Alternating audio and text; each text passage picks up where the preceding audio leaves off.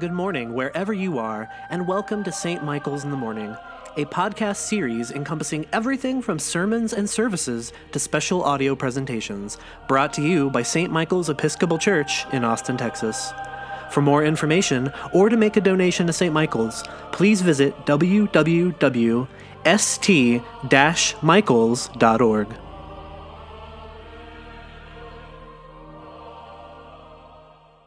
From today's reading from Genesis, and the Lord stood beside Jacob and said, Know that I am with you wherever you go. In the name of one God, Father, Son, and Holy Spirit, Amen.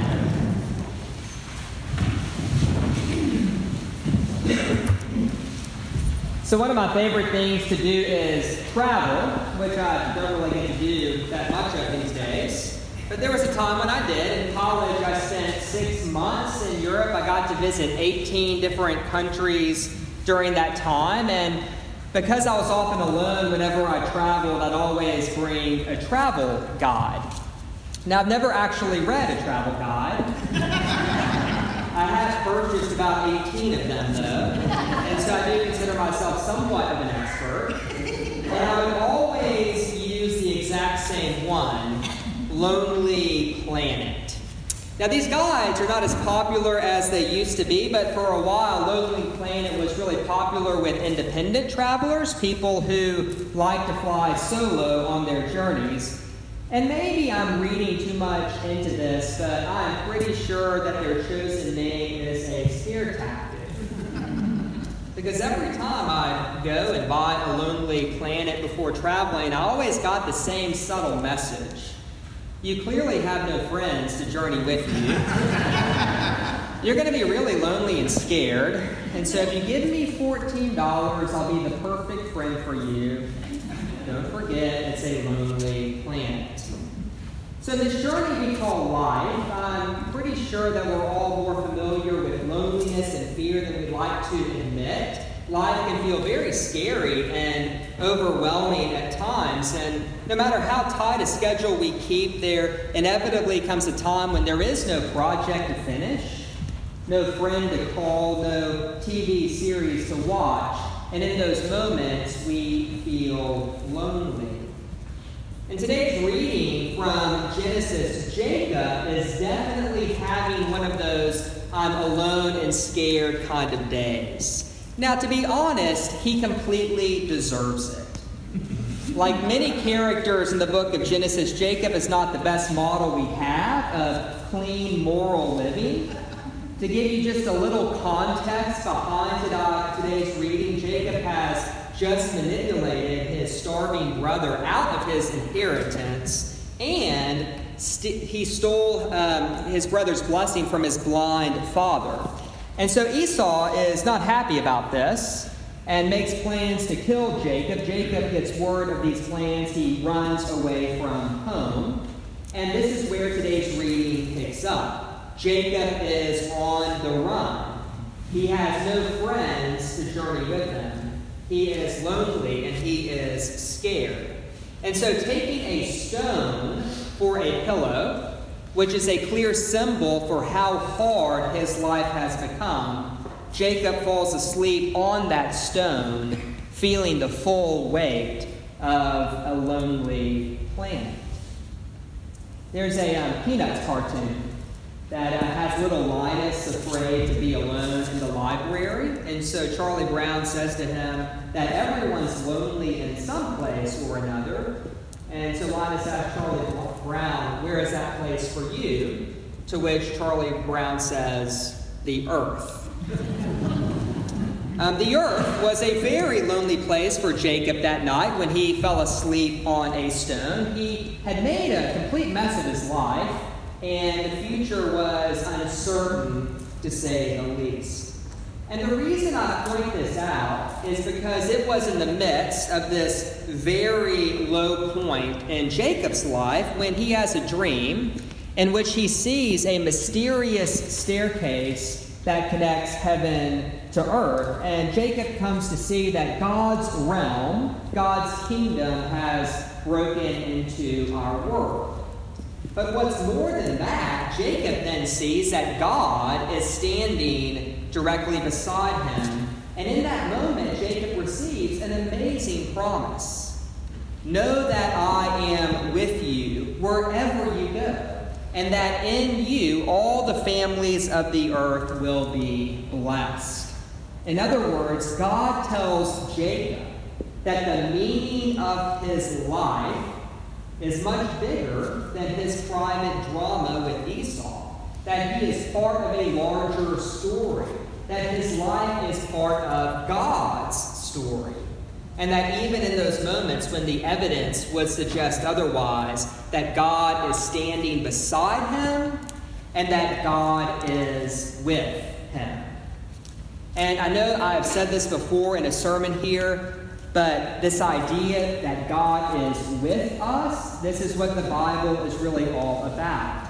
Whether God is walking with Adam in the garden or dwelling with the people of Israel in a tent of all places as they journey through the wilderness, the overarching theme of Scripture is God's desire to be with us in a very real, loving, and intimate way. This is what we celebrate every Christmas.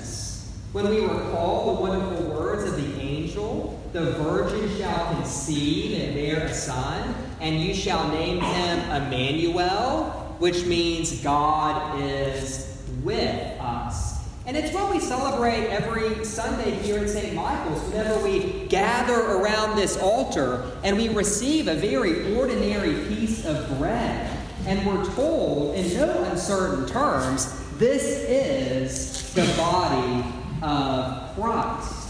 I mean, what is communion but a visible sign that God's realm has broken into our world?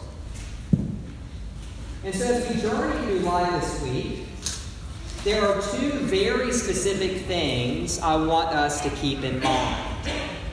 First, whenever we have a Jacob moment, Whenever we get scared, or whenever we feel lonely, and whenever it feels like we don't have a true friend to journey with us, we can be reminded that we are never alone.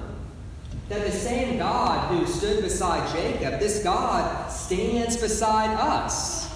God's realm has broken into our world, meaning that we are never as disconnected or as alone as we may feel.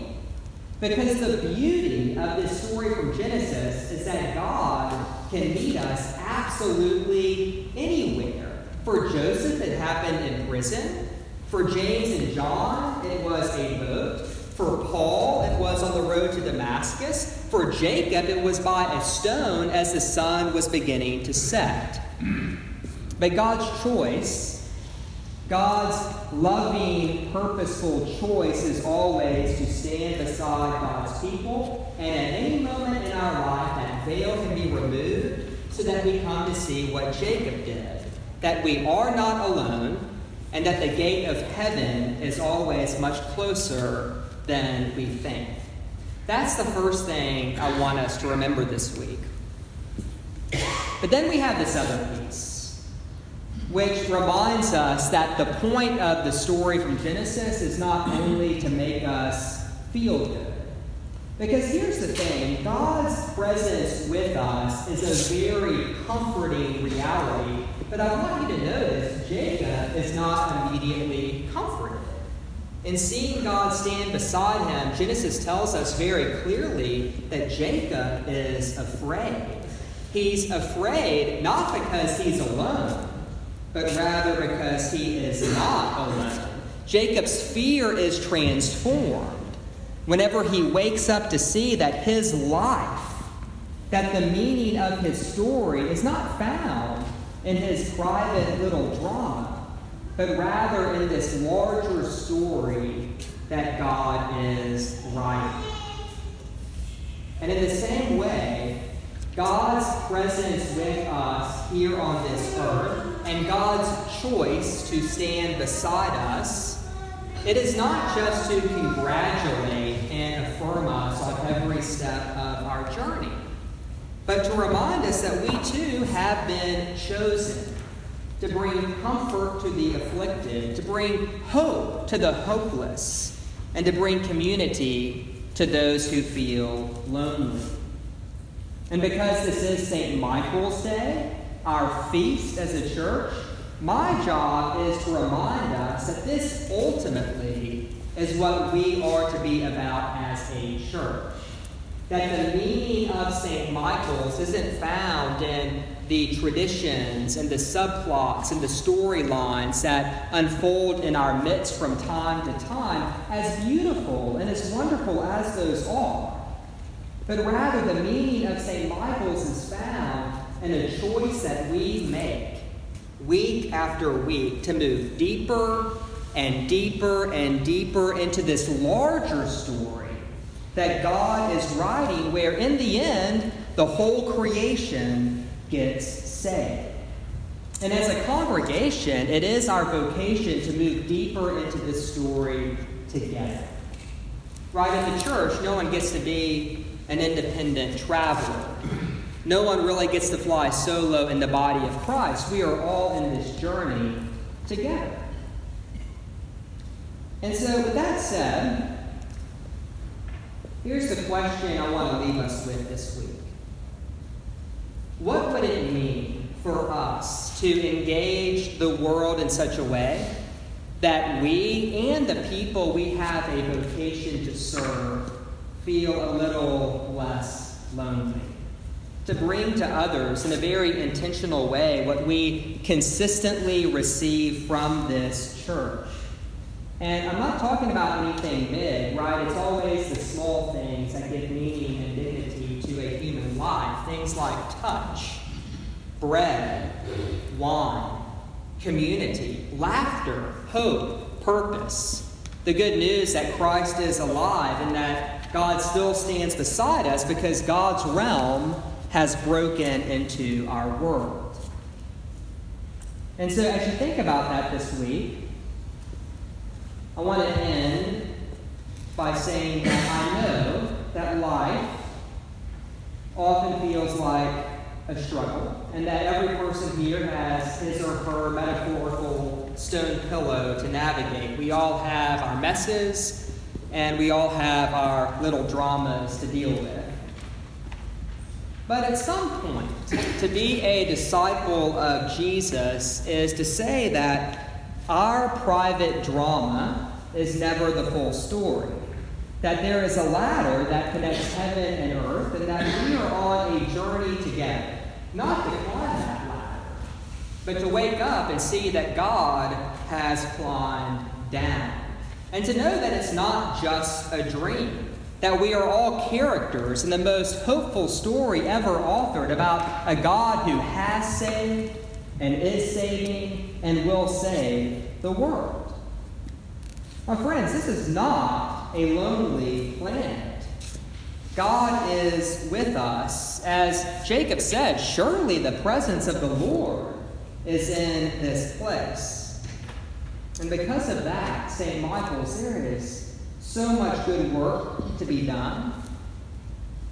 And if that scares you just a little bit, then good, because like Jacob said, it's a pretty awesome thing. Amen.